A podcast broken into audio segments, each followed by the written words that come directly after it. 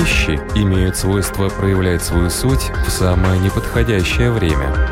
Изучая мир, мы узнаем, как и почему. Природа вещей. От маленьких до самых больших. От известных до самых загадочных. От простых до самых сложных. В подкасте и на Латвийском радио 4.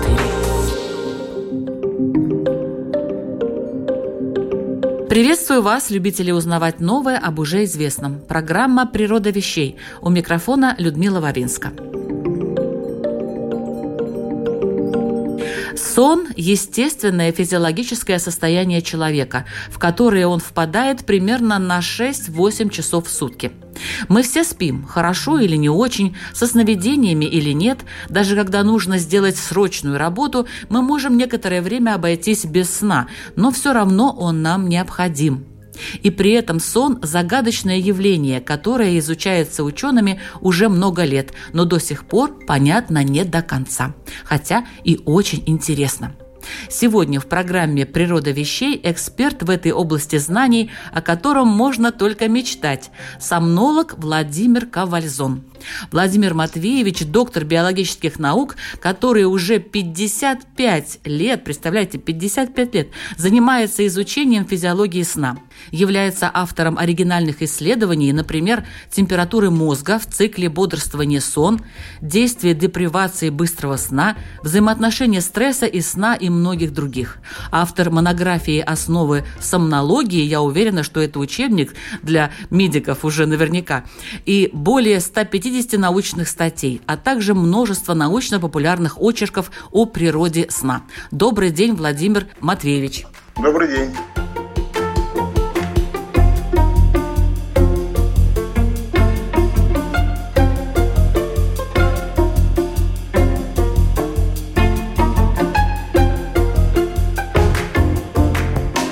Первый вопрос. А ученые уже до конца поняли природу сна? Или есть слепые пятна, недоступные пока науке? Ученые ничего не понимают в природе сна. И все эти пятна остаются слепыми до сих пор. Никакого понимания сущности сна среди ученых нет. Есть самые разнообразные гипотезы, причем самые противоположные. Ну, например? Сейчас вот две основные точки зрения. Одна точка зрения большинства исследователей, она заключается в том, что во время сна происходят важные процессы в мозге, связанные с переработкой информации, формированием памяти, всякими процессами восстановления в нервной ткани и так далее, и так далее, и так далее. А другая точка зрения, которой придерживается меньшинство ученых, но я в последнее время перешел на эту вторую точку зрения, она заключается в том, что ничего этого во сне не происходит, а сон в эволюции появился как состояние, необходимое для того, чтобы люди и животные, и звери, млекопитающие, и птицы, у которых есть вот сон в современном, таком, как мы его понимаем, чтобы они проводили часть времени суток, большую или меньшую, в состоянии неподвижности и где-то укрывшись. А поскольку неподвижно лежать совершенно невозможно, попробуйте полежать несколько часов в постели без сна, то вот эволюция в своей безмерной мудрости придумала этот сон, то есть когда отключаются все чувства человека и животного, не тревожит то, что он лежит на боку долго, время переворачивается, вот на какое-то время человек и животное отключаются, таким образом проводит часть времени суток, и таким образом получается, что это такая адаптивная, выработанная эволюцией часть поведения, связанная вот с тем, что животному в дикой природе очень невыгодно все время мельтешить, если надо все время мелькать круглые сутки, то обязательно кто-нибудь съест, либо растопчет, либо поранит, какая-нибудь неприятность. Поэтому часть суток, больше или меньше, зависит от экологии, животным выгоднее проводить вот так. И поэтому это сложилось такое сложное уже явление, появилась эволюция, а потом в эти периоды стали втягиваться некоторые другие процессы, но не связанные с мозгом, а вот процессы, связанные с формированием иммунной системы, вот, иммунитета, с пищеварительной системой,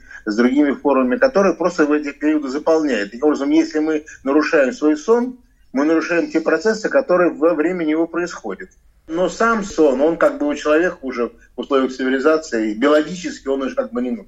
То есть такая вот идея, она пока что является и несколько экзотической, но я думаю, постепенно к ней перейдут, потому что она позволяет объяснить все эти удивительные феномены, почему, скажем, слон спит 2 часа в сутки, а летучая мышь 20 часов в сутки. А был человек такой, который вообще не спал, и при этом себя нормально чувствовал, ну, в смысле, в интеллектуальном отношении. То есть такие вот всякие фокусы, которые нам демонстрирует природа, они невозможны объяснить, если считать, что во сне происходит формирование каких-то вещей, связанных с памятью, с работой мозга, с чисткой мозговой ткани и так далее. А вот с точки зрения такой вот экологической они хорошо объясняются. Что нас заставляет заснуть? Вообще, может быть, вы немножечко об этих механизмах сна расскажите, об этих ритмах альфа, бета, дельта. Ну, это нет. То, что вы говорите, альфа, бета, дельта, это ритмы в электроэнцефалограмме. Это, в общем, прямого отношения к сну не имеет. Это особенности электрической, такой феномен электрической активности головного мозга. Они, в общем, для обычного человека это не столь интересно. Некие такие индикаторы состояния человека, состояния мозга, состояния мозга животного человека по мере погружения в сон. А заставляет нас погрузиться в сон — это механизмы генерации сна, которые эволюция сформировала. Вот, собственно говоря, эти механизмы мы обязаны тому, что мы периодически испытываем чувство сонливости, погружаемся в сон, а потом по какой-то из внутренней команды мы из него выходим. Эти механизмы сформированы, они, в общем-то, как я вот сейчас полагаю, они отличны от механизмов реализации сна, то есть два разных механизма. Если механизмы реализации сна мы каким-то образом нарушаем, то это очень серьезное нарушение, с которым мы сталкиваемся при заболеваниях, при различных в условиях, когда человеку нужно по каким-то причинам работать, скажем, ночью, какая-то экстренная ситуация. Люди связаны по своей профессии с определенными периодами, когда они должны быть на стреме. Это вот пожарные, полицейские, военные, космонавты. Немного сейчас специальностей в современном мире. А внутри работает механизм, который командует нам, что нужно спать, и человеку очень трудно, и далеко не все люди могут в этом состоянии, когда естественным причинам наступает состояние сна, а ему нужно бодрствовать, далеко не все люди могут перед нормально функционировать.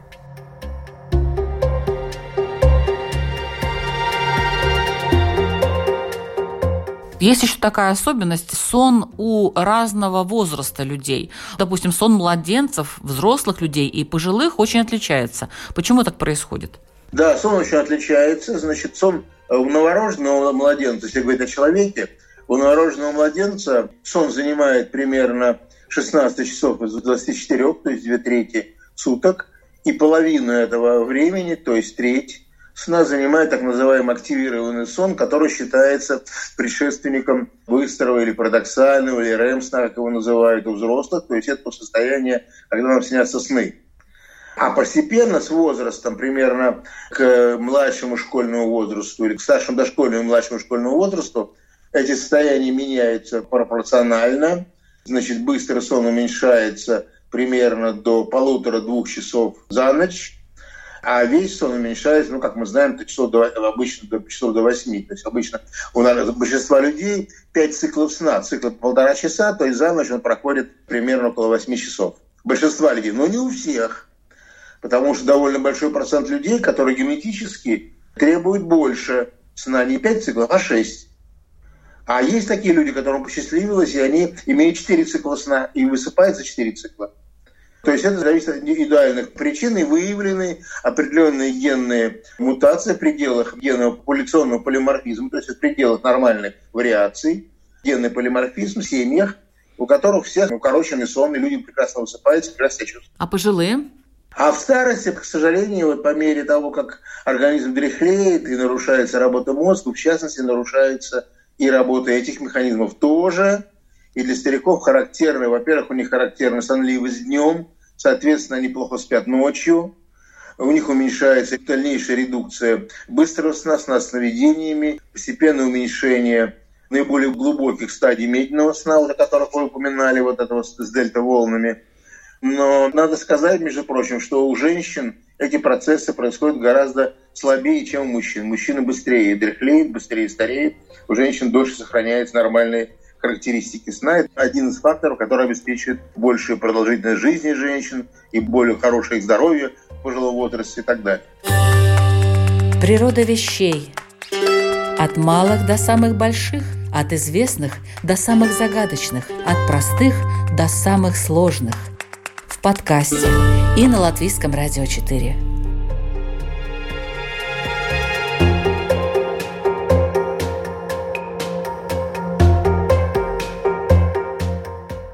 Ну вот вы сказали, что сон очень важен, ну я с вами совершенно согласна, для жизни человека. Но дело в том, что современная цивилизация, она как бы так немножко подталкивает людей к тому, чтобы они пользовались снотворными. Хорошо ли это? Нет, какие снотворные? Никаких снотворных нет.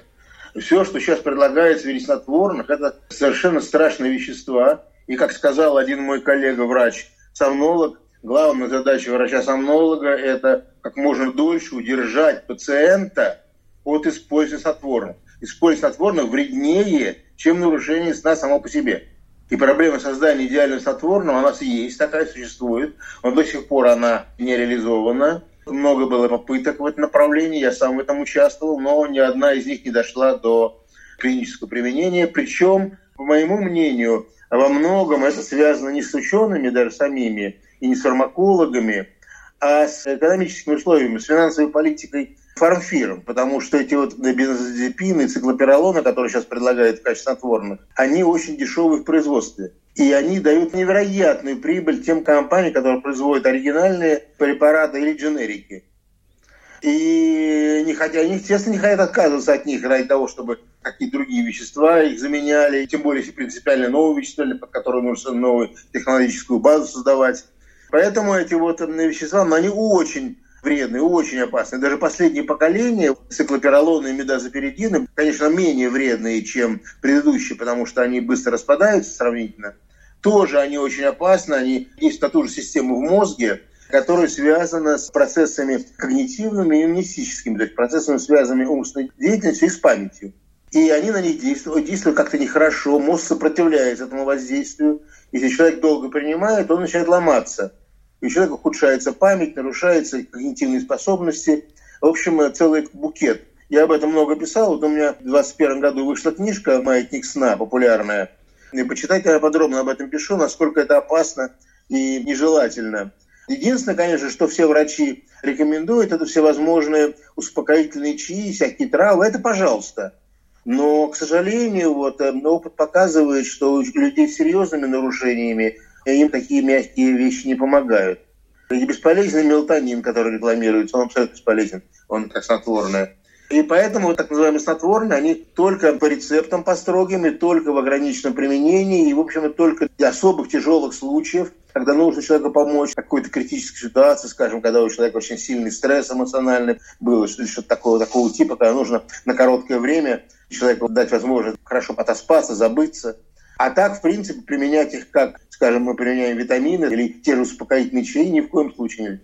Бывает у человека сильная усталость, и многие говорят: я устал, я хочу спать, но заснуть не могу. Вот в чем нейрофизиологический механизм этого состояния? Почему так происходит? Ну, это перевозбуждение эмоциональных систем в мозге. В мозге система связана с таким образованием, которое называется миндалиной, которое, особенно в мозге человека, очень важную роль играет, очень мощное образование. Многое нам, так сказать, в нашей эмоциональной жизни диктуется вот оттуда, из-под корки. И если эта система переактивирована, то, конечно, для этих целей, собственно, желательно применение, в первую очередь, конечно, всевозможных успокоительных и снотворных чаев всевозможных. Сейчас их в аптеках огромное количество, можно их подбирать, смешивать, под себя как-то подстраивать. Если человеку удастся подобрать такой набор травяной, который будет его успокаивать, это, конечно, идеально, это прекрасно будет. Но только в особо редких случаях, экстремальных случаях, по указанию врача, конечно, строго по консультации с врачом, только человеку можно применять в этих случаях снотворное, это очень опасно, и снотворные эти находятся на строго рецептурным контролем. Я думаю, что в Латвии сейчас достаточно центров по нарушениям сна, я не знаю точно, какая ситуация сейчас, но надеюсь, что там достаточно много можно обратиться. Потому что обычно неврологи и психиатры, они, в общем, мало что понимают в этой проблеме, очень часто дают неправильные советы и неправильные рекомендации. В частности, в Америке очень популярна тема неправильного использования снотворных, успокоительных и антидепрессантов, которые тоже используются как снотворные, успокоительные. Врачи часто прописывают их без особого необходимости, а они очень сильно бьют по мозгам и нежелательно, крайне нежелательно.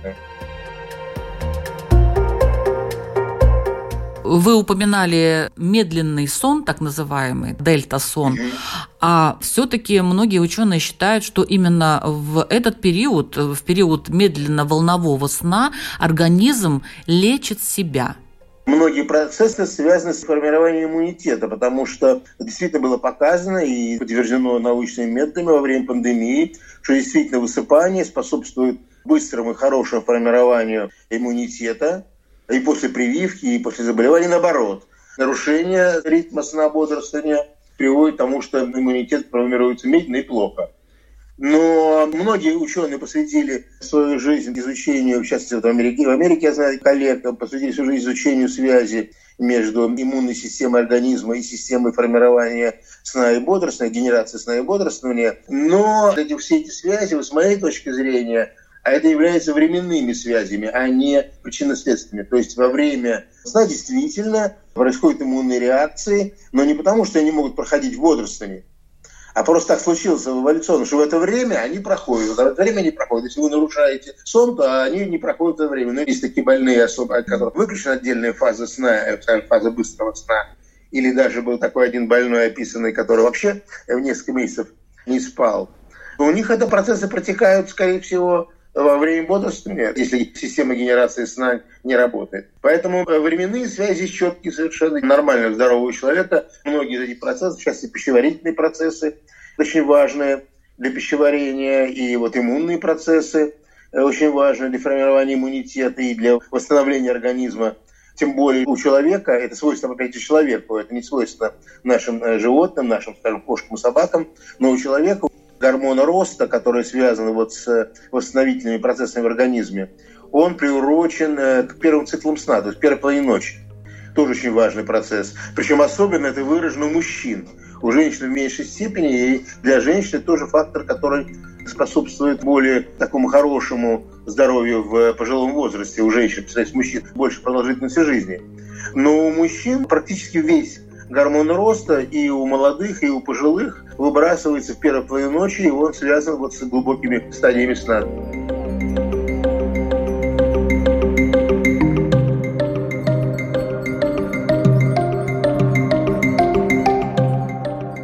А все-таки мозг во время сна освобождается от шлаков, или это происходит постоянно?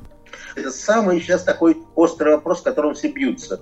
А в Америке такая есть исследовательница, довольно молодая женщина, Майкен Недергорд, она сама датчанка, но работает в Америке. Совместная у нее работа с Копенгагенским университетом. Они сделали несколько лет, по-моему, в 2013 году это была первая работа. Было очень такое открытие, о котором сейчас очень много шумят, ее собираются Нобелевскую премию выдвинуть, что якобы в мозге во сне происходят такие интересные процессы, что в мозге открываются пустые пространства между клетками, которые, когда мы бодры, они почти закрыты. То есть там узкие щели, и все. Вот когда мы засыпаем, эти щели раскрываются, и по ним начинает циркулировать межклеточная жидкость. В это время происходят такие интересные реакции в клетках мозга, кроме нервных клеток, и еще так называемые глиальные клетки, которые обеспечивают питание нейронов, и сейчас им в последнее время все больше и больше уделяется внимание ученым, потому что выясняется, что они очень важную роль играют в работе мозга, более важную, чем считалось раньше. Так вот, эти клетки, они обладают способностью сжиматься, у них такие аквапоры есть, из которых вода выходит и входит и выходит, и вот во время медленного сна вода выходит, клетки сжимаются, проходы между ними расширяются, начинает циркулировать межклеточная жидкость и вымывает всякий мусор, который накапливается в ходе работы нервных клеток. А нервные клетки, в них очень бурно идет синтез белков, потому что мозг все время работает, и все время синтезируются разные белки. А когда эти белки синтезируются, то на миллионы синтеза всегда оказывается 1-2 молекулы испорченные, бракованные. Там, правда, есть специальный механизм мозга, который эти бракованные молекулы специальным образом сначала, специальный белок, который сначала пытаются белки специальные, так называемые, которые занимаются тем, что эти пытаются их уложить, пытаются их как-то нормализовать. Если это не получается, к нему кидается другой белок, на них, который метит. И после этого уже на эти белки испорченные кидаются такие ферменты рестриктаза, которых на кусочки разделяют, значит, разрезают, и они исчезают. Но, тем не менее, среди миллионов этих вот синтезов попадаются такие молекулы, которые никак не порежешь, никак их не утилизируешь, никак не удалишь. И вот они к старости начинают накапливаться, механизм утилизации этого мусора начинает сдавать, они начинают накапливаться и формируют так называемые тельца леви и другие образования, которые заполняют нейроны и нарушает их работу, что приводит к Альцгеймеру и Паркинсону, вот этим болезням, бич пожилого человечества. И поскольку это вот так она это все красиво объяснила, описала, подтвердила на моделях, на мышах и якобы в клинике на человеке, поднялся очень страшный шум, что это революция, что сейчас все будет, значит, понятно, мы научимся, сможем лечить болезнь Паркинсона, болезнь Альцгеймера и другие заболевания нейродегенеративные.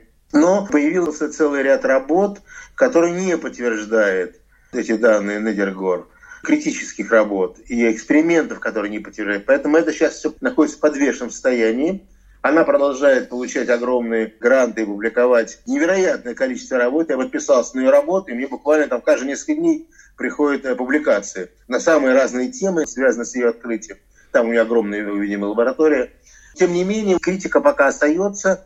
И одним из вот таких серьезных и ответственных критиков является наша группа работ еще в Саратове. Это большая группа под руководством Оксаны Семякиной-Глычковской, молодого исследователя. У нее международный проект, в нем участвуют немецкие ученые, другие ученые. И у них серьезные аргументы, которые она приводила вот на конференциях, в статьях. Поэтому этот вопрос сейчас на острие. То есть остается непонятным. Действительно, существует система капитализации, потому что, по данным Семякиной-Глушковской Оксаны Валерьевны, в мозге есть просто обычная лимфатическая система, которая отрицалась. Там тоже интересная история. Она была открыта в мозге в XVIII веке одним очень крупным анатомом итальянским, работавшим в Вене. Тогда экспериментаторы работали с ртутью, не зная, страшно вредный элемент, пары ртути, да, об этом не знали ничего. Работая много с ртутью, и вот он, заполняя ртутью сосуды у трупов, определил лимфатические сосуды в мозге. Но потом эти данные не смогли подтвердить, и в течение 200 лет говорили, что это ученый Монтале, это итальянец, что он просто видел лимфатику даже там, где отродясь не бывало.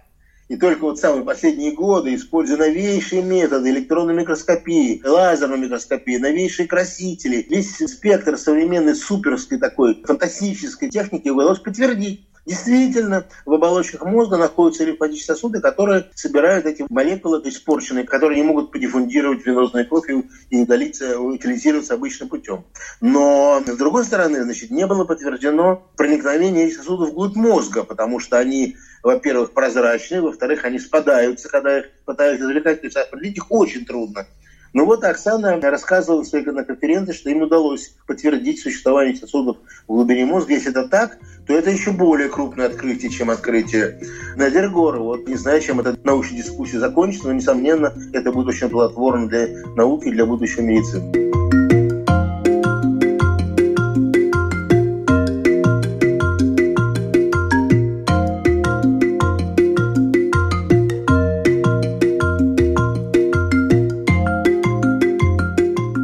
Это программа «Природа вещей». Сегодня о природе сна, его нейрофизиологических механизмах и работе мозга в этом состоянии мы говорим с доктором биологических наук Владимиром Ковальзоном.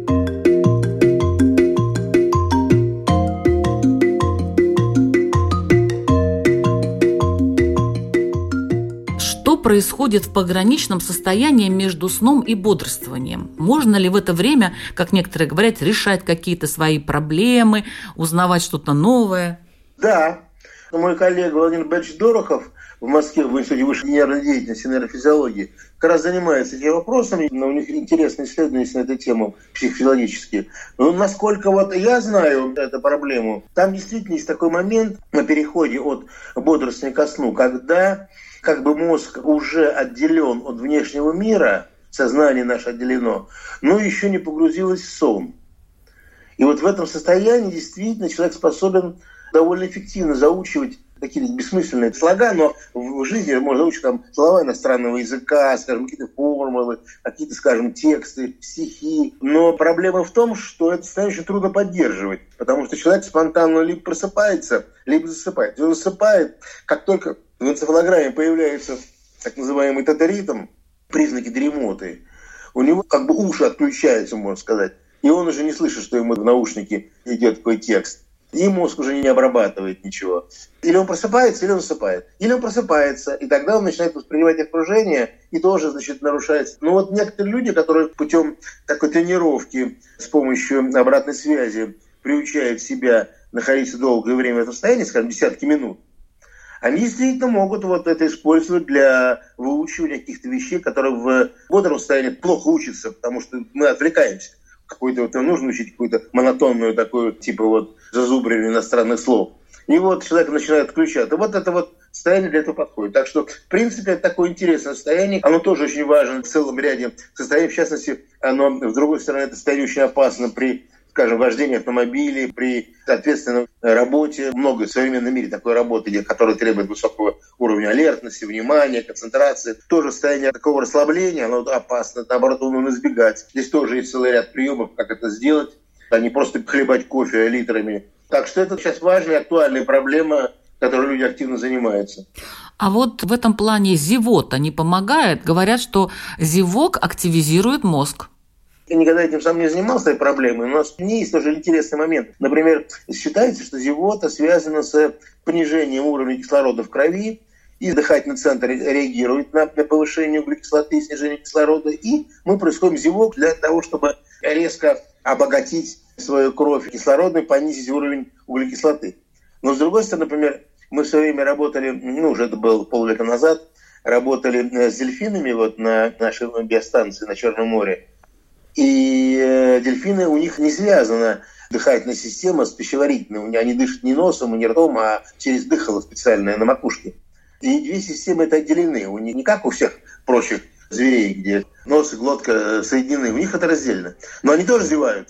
Это удивительно, мы это много раз наблюдали, но я думаю, любой человек, когда в дельфинарии придет, если вы там долго посидите, вы увидите, что дельфины время от времени могут на поверхности выйти и позевывать. Это удивительно, поэтому здесь что-то другое может быть есть еще в этом движении, может быть такая механическая активация при этом происходит мозга, не знаю, это вопрос не изученный.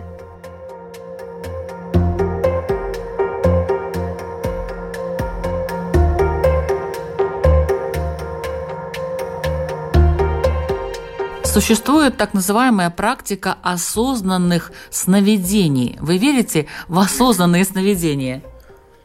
Это не вопрос веры. Ученый не верит, он знает. Естественно, это и существует. Осознанность существует. Это известная практика. Есть учебники по этому, есть целая наука, которая этим занимается. И вот, кстати, вот Владимир Борисович Дорохов, которого я вам упоминал, он тоже в лаборатории занимались этим вопросом, у них такая тема была тоже. Я думаю, он сможет вам что-то рассказать по этому поводу тоже, своей практике личной.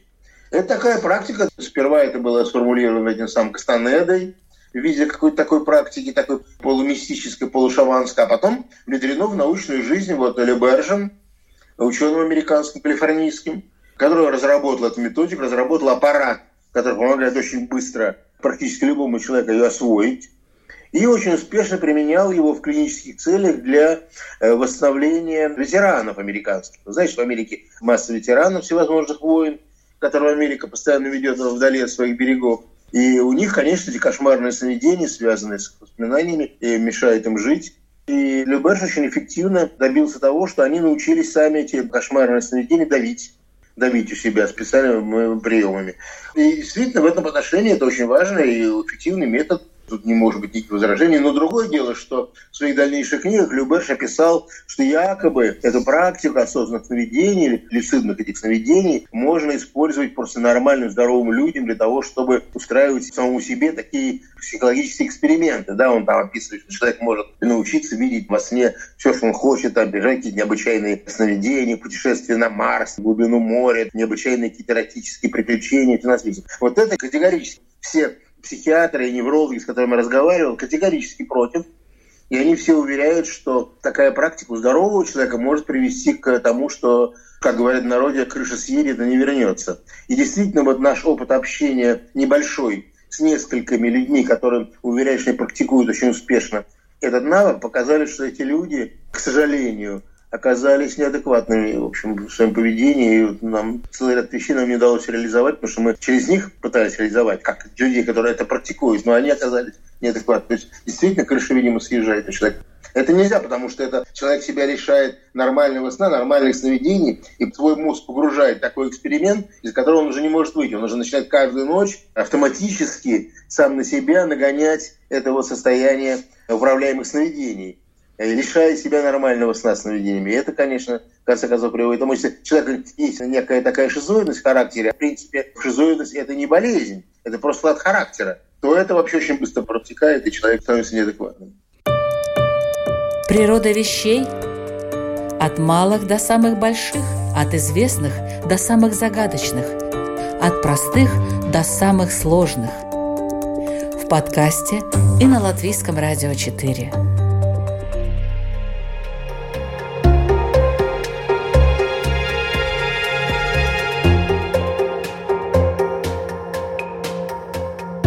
Есть разные мифы о снах. Ну, например, существует такое мнение, что сон лучше до полуночи. То есть, если ты не спал до полуночи, дальше уже сон плохой, как бы ничего не принесет хорошего. То есть, надо ложиться спать раньше. Как вот вы это оцениваете? Нет, ну это все чепуха. Я всегда рассказываю в лекциях своих, и вот вы можете посмотреть, кто интересуется. Слушатели у меня в интернете 3, наверное, уже лекции на эту тему, где я подробно рассказываю. В Ютубе там все это очень много лекций. Последняя лекция у меня была вот осенью подробная с Софико Шеварднадзе. Мы с ней тоже подробно беседовали. Человек так устроен, что у него 2,5 ночи, в отличие от животных. По-разному мы спим. Первую половину ночи мы спим преимущественно глубоким медленным сном, дельта-сном, с дельтаволнами. А вторую половину ночи преимущественно быстрым сном, сном со сновидениями. Поэтому обе ночи одинаково важны, чтобы нормально себя чувствовали на следующий день, нормально функционировали интеллектуально. Нам нужно, чтобы у нас был полноценный сон. Значит, нам нужно и первую половину ночи выспаться, и вторую. И для человека важно, чтобы мы ложились вообще для гигиены сна, для гигиены здорового человеческого, так называемого ЗОЖ, здорового образа жизни, которым сейчас многие увлекаются. Основа это ЗОЖ – это ложиться, спать и вставать в одно и то же время. Это очень важно, когда организм, ритмические процессы внутренние начинают идти четко. И все, так сказать, сменяет одно с другим, и все процессы становятся зарегулированными, великолепно зарегулированы. И вся мощь нашего организма, созданного эволюцией за миллионы лет, она проявляется именно в этом, когда у нас все нормально зарегулировано, нормально протекают процессы во времени. Это то, к чему нас природа подготовила. А вот беспорядочная жизнь, характерная для современного городского человека, особенно молодого, она, конечно, противопоказана человеку как биологическому существу, и она, конечно, ничего хорошего не сулит ни в интеллектуальной жизни, ни в эмоциональной жизни, ни физически. И, конечно, этого нужно избегать. Но, с другой стороны, конечно, молодым, в общем, все нипочем, до определенного возраста. Так люди могут всю ночь там проводить на дискотеке, потом утром идти на работу или на учебу, и ничего. Но это только в таком молодом возрасте, когда, так сказать, жизнь бьет ключом. Потом это все затухает, и нужно иметь силу воли, это самому зарегулировать в себе. Поэтому очень важно. А когда вот это происходит, это не так важно. Кстати, вот сейчас некоторые фрилансеры, айтишники, у них у многих таковый режим, что они ночью предпочитают работать, а днем спать. Но если человек к этому привык, пусть он так и живет. Важно не менять, потому что у вас все процессы в организме подстроились под эту систему. И они идут, они как идут, так и идут. Самое тяжелое – это вот смена часовых поясов, как многие знают по себе, особенно в восточном направлении, когда перелетаешь. Очень тяжело и долго вас настраивается. И это такой процесс болезненный, который, в общем, приводит, конечно, частое перемещение, приводит к расстройству всех функций. Недаром у пилотов гражданских самолетов и у стюардесс, у них у всех щадящие условия труда, ранний выход на пенсию. В России так, надеюсь, что и в других странах. И всякие надбавки, там, увеличение коэффициента. Потому что работа очень вредная, именно потому что человек все время меняет часовые пояса, и ночью в Токио, где в это время день, то он, наоборот, в Нью-Йорке днем, ночью и так далее. Поэтому самое главное – соблюдать определенный режим, а когда вот это протекает, это не так важно.